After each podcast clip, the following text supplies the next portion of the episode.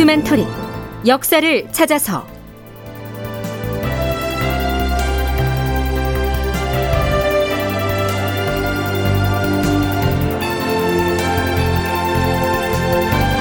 제 997편 광해군에게 왕위를 넘기겠다. 극본 이상락 연출 최홍준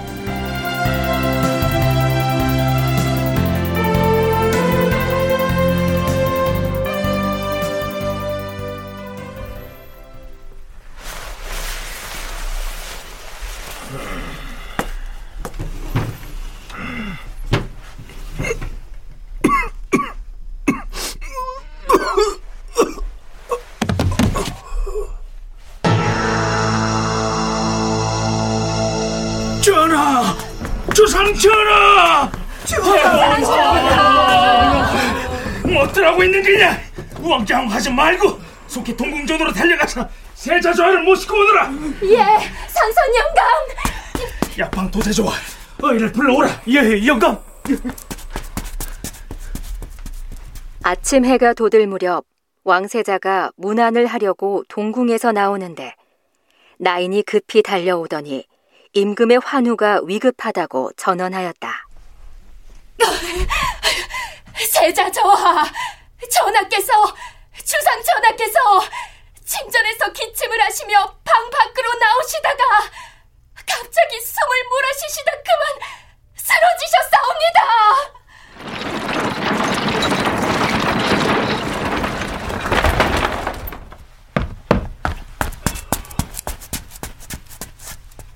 왕세자가 아침 문안을 드리기 위해서 수레를 타고 왔다가 나인이 하는 말을 듣고 급히 내려서 안으로 달려 들어가 입시하였다. 약방 도제조 유영경, 제조 최천건, 부제조 권희, 기사관 이선행, 그리고 허준을 비롯한 어이들과 약을 가진 일관들이 침실박 대청에 몰려 들어와 있었다. 임금이 일어나지 못하고 의식이 돌아오지 않으니 청심원, 소합원, 강즙, 중력, 계자황, 구미청심원 등의 약을 번갈아 올렸다. 임금이 한참 만에 호흡이 안정되어서 의식을 차렸다.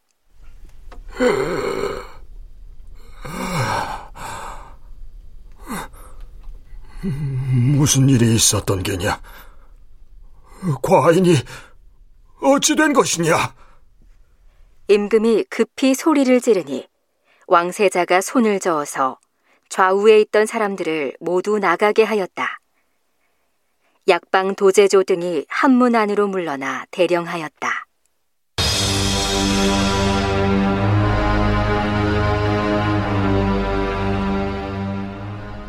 청취자 여러분 안녕하십니까? 역사를 찾아서의 김석환입니다. 앞에서 들려드린 내용은 서기론 1607년에 해당하는 선조 40년 10월 9일 아침에 일어난 상황입니다. 그동안 병치레를 해오던 선조가 이때 갑자기 혼절을 했다가 간신히 깨어나는 긴급 사태가 발생한 것이죠. 이때 어의는 우리가 잘 아는 허준이었습니다. 그의 동의보감 찬집에 관한 얘기는 광해군 즉위 이후를 탐색할 때 따로 살펴보기로 하지요. 자, 의식을 되찾은 선조. 우선 약방에 교지를 내립니다. 약방은 곧 내의원이지요. 조금 전에 과인이 뭐 때문에 의식을 잃고 숨쉬기가 어려웠는지 그 증세의 원인을 의관에게 하문하여 아뢰도록 하라. 전하, 오늘은 날씨가 몹시 춥사옵니다. 하운데 전하께 없어 아침 일찍부터 기동을 하시는 바람에 바깥에서 한기가 엄습한 탓으로 그렇게 된 것으로 사료되옵니다.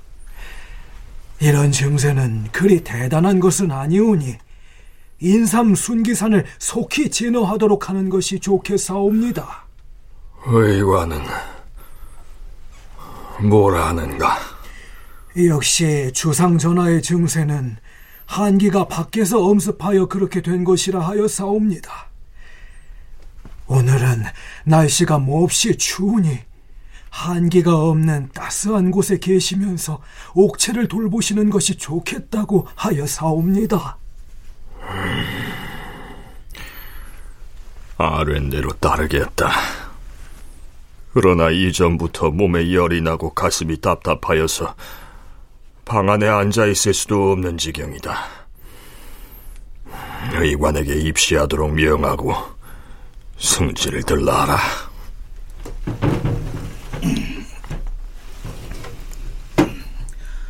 전하, 좌부승지 최염 들었사옵니다.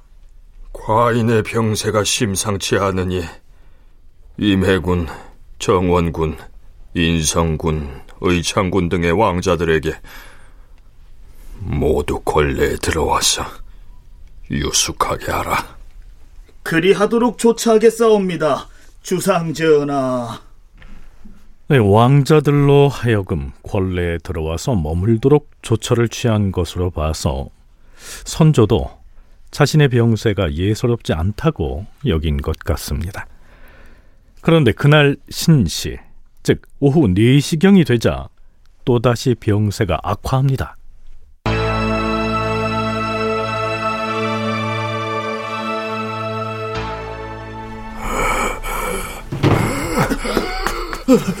전하, 주상 전하, 어서 가서 약방 도지조 영감과 의원을 속히 불러오더라. 아, 전하, 아유, 전하. 다시 전하의 호흡이 가빠집니다. 아유, 이거는 무얼 하고 있는 게야? 시약청에 연락해서 청심원부터 가져오게 하라. 주상 전하. 임금의 호흡이 다시 가빠지자 시약청 도제조 유영경, 제조 최천건, 부제조 권희, 기사관 목취선 이선행 박해, 어이 허준 조흥남 이명원 등이 내전으로 입시하였고 중전의 아비인 김재남도 스스로 달려와서 입시하였다. 임금이 오래도록 깨어나지 못하자 청심원, 소화번, 강즙, 중력, 계자황 등의 약을 번갈아 올리니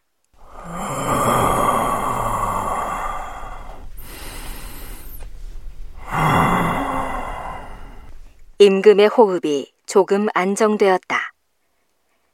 그러자 유영경 이하의 신료들은 일단 밖으로 물러갔다. 자, 이렇게 해서 또 한 고비를 넘깁니다.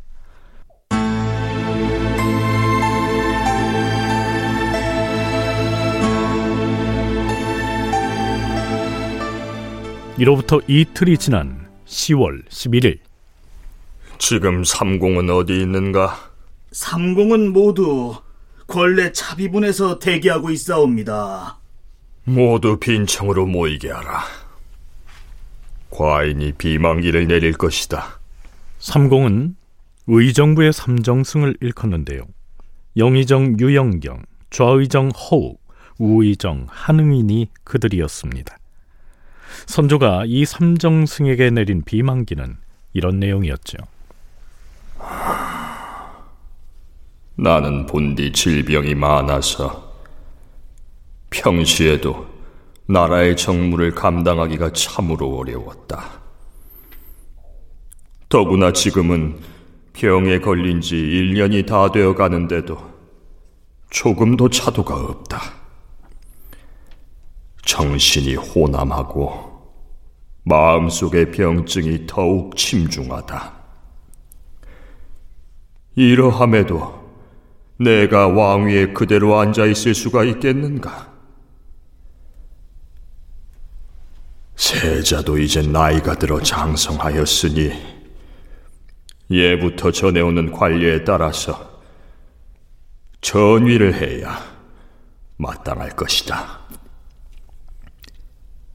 나라를 운영하고 군사 업무를 관장하는 일은 지체해서는 아니 될 중대사이니 속히 거행하는 것이 좋겠다. 드디어 선조가 세자인 광해군에게 전위하겠다는 즉 왕위를 넘기겠다는 비만기를 내린 겁니다. 물론 이전에도 선조는 수차에 걸쳐서 세자에게 전의하겠다는 언급을 했었지만 이제까지는 정치적 계산이 깔린 발언이었죠. 그러나 이번엔 달랐습니다. 두 번이나 사경을 헤맨 끝에 나온 말이었으니까요. 자, 그렇다면 궁금해집니다. 얼마 전까지만 해도 선조는 명나라의 책봉을 받지 못한 광해군은 세자라고도 할 수 없다 하는 식의 그건까지 서슴지 않았죠. 그래서 사람들은 새 중전에게서 태어난 어린 영창대군을 후계자로 마음에 두고 있지 않았겠느냐 뭐 이런 관측도 했었는데요. 이때 이르러서 광해군에게 전의하겠다고 밝힌 그 배경은 어디에 있었을까요? 서강대 기승범 교수의 얘기 들어보시죠. 영창대군을 난게 화근인데 그렇다고 세자 광해군의 흠을 잡아서 폐세자 시킬 명분도 없어요. 폐위를 시키려면 대안 카드가 필요한데 영창대군이 너무 어리잖아요. 이거는 안 되는 거죠. 그러니까 선조도 그냥 광해군을 견제하기 위해서 그냥 저지른 일이지 구체적으로 세자를 바꿀 생각은 없었고요. 근데 대군이 태어나고 보니까 자기도 이제 죽을 날이 다가오고 그러니까 어쩔 수 없어요. 광해군에게 세자에게 전의할 수밖에 없는 거고요. 그러니까 그동안 선조가 세자인 광해군에 대해서 아침 문안 인사도 거부하는 등 사사건건 부정적인 태도를 보여왔던 것은 어린 영창대군을 왕위 계승자로 삼겠다는 구체적인 봉안을 갖고 있어서가 아니라 광해군의 권력이 커지는 것을 견제하는 차원이었다. 이런 얘기입니다. 한편 총신대 송웅섭 교수는요. 자신의 병세가 심각한 지경에 이르고 보니 어린 영창대군의 장례를 위해서라도 광해군으로의 왕권 이양을 확실하게 해두는 편이 좋겠다고 생각했을 것이다. 이런 견해를 비력합니다. 선조가 양위를 이 시기에 양위를 하려고 했던 것은 결국 자신이 직접 후계자 문제를 매듭 지으려고 했던 행보라고 볼 수가 있습니다. 국왕의 권위로서 광해군에게 왕세자로서 이제 책봉을 하는 것이 어떤 면에서 보면 영창대군을 보호하는 일이기도 하고요. 임목 대비도 사실 그런 것을 고민을 하고 있었던 것이죠. 고려를 할 수밖에 없는 상황이었고 여기서 어설프게 영창대군의 왕세자 교체라고 하는 것은 임목 대비는 사실은 추구할 수 있는 상황들이 아니었고 그렇기 때문에 선조가 양이라고 하는 아, 이런 결정을 내렸을 때 임목 대비도 이런 것을 이제 따른 따르려고 했던 것이고요. 어, 그러니까 적어도 선조와 임목대비 사이에서는 영창대군의 보호를 할 수 있는 가장 중요한 방법은 합법적인 왕위 계승자인 광해군에게 선조가 직접적으로 양해하고 그 광해군에게 이제 영창대군의 보호를 뭐 이제 의뢰한다던가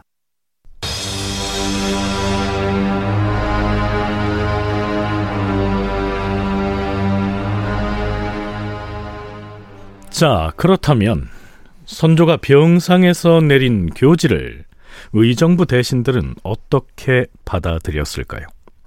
영의정 유영경, 좌의정 허욱, 우의정 한응인 등 삼정승은 논의 끝에 선조에게 이렇게 고합니다. 주상전하, 신들은 삼가 주상전하께서 내리신 비만기를 보고서 서로의 얼굴만 쳐다보면서 놀랍고 황공하여 어찌 품달을 드려야 할지를 모르겠사옵니다. 전하께서 여러 달 동안 환우를 줘서 파시었기에 즉시 쾌차하지는 않았다고 하더라도 이제 점차 수라를 드시게 되셨다 하오니 참으로 다행이옵니다. 이제 점차로 전하의 원기가 회복되어 가고 있으니 대소신료들과 온 나라의 백성들은 평시에 건강을 되찾으시기를 간절히 바라고 있사옵니다. 하운데 천만 뜻밖에도 전하께서는 이번에 갑자기 전위하시겠다는 명을 내리셨으니 신들은 걱정스러운 마음을 금할 수가 없사옵니다. 그렇사옵니다, 전하. 전하께서 그동안 환우 중에 계셨사오나 그럼에도 불구하고 나라를 다스리고 군사를 움직이는 기무가 적체된 것은 전혀 없사옵니다.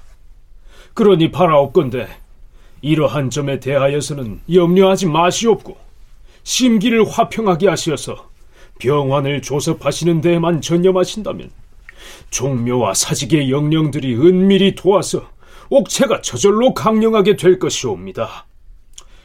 이는 신들의 소원일 뿐만 아니라 대소신료들 모두의 뜻이 이와 같사옵니다.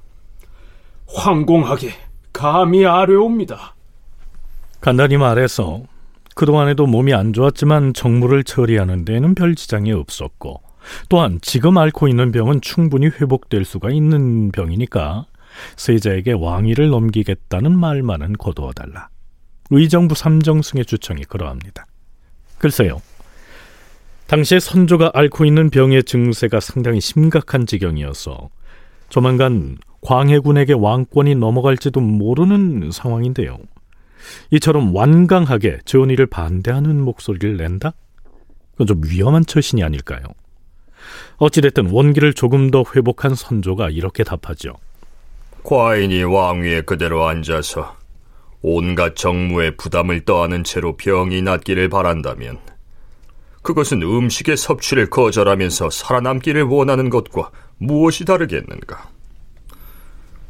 만일 그렇게 지탱하는 중에 또다시 신병이 갑자기 발작을 하면 더 이상 감당을 할 수가 없을 것이니 과인이 여기기에도 참으로 민망스럽도다.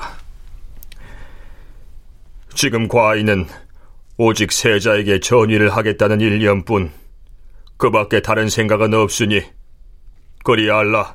자, 이번에야말로 선조의 전의의 결심이 분명해 보이죠. 국왕이 유고를 당해서 왕권이 후계자에게 넘어가게 된다면 그 과정에서 가장 중요한 역할을 하게 되는 인물이 바로 왕대비지요.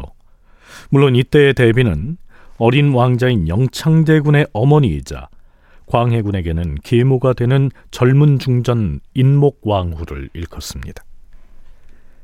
만일 그가 광해군에게 전의하겠다는 선조의 교지를 받들지 않겠다고 선언이라도 한다면 문제가 매우 심각해지겠죠.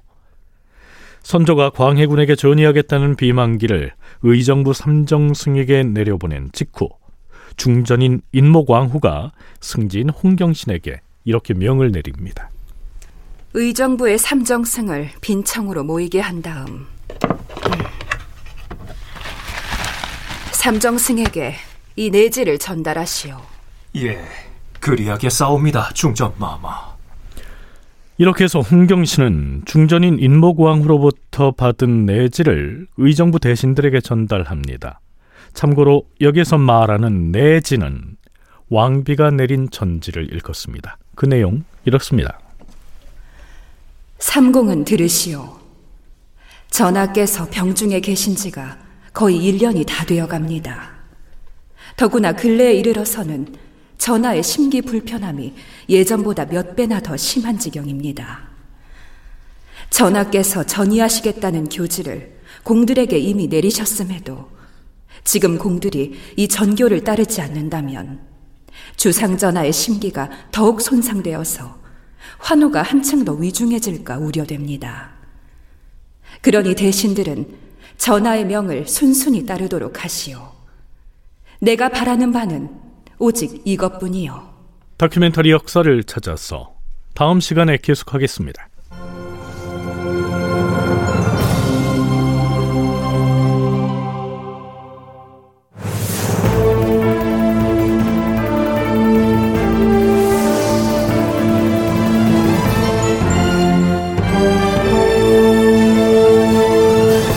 다큐멘터리 역사를 찾아서 제 997편 광해군에게 왕위를 넘기겠다 이상락 극본 최홍준 연출로 보내드렸습니다.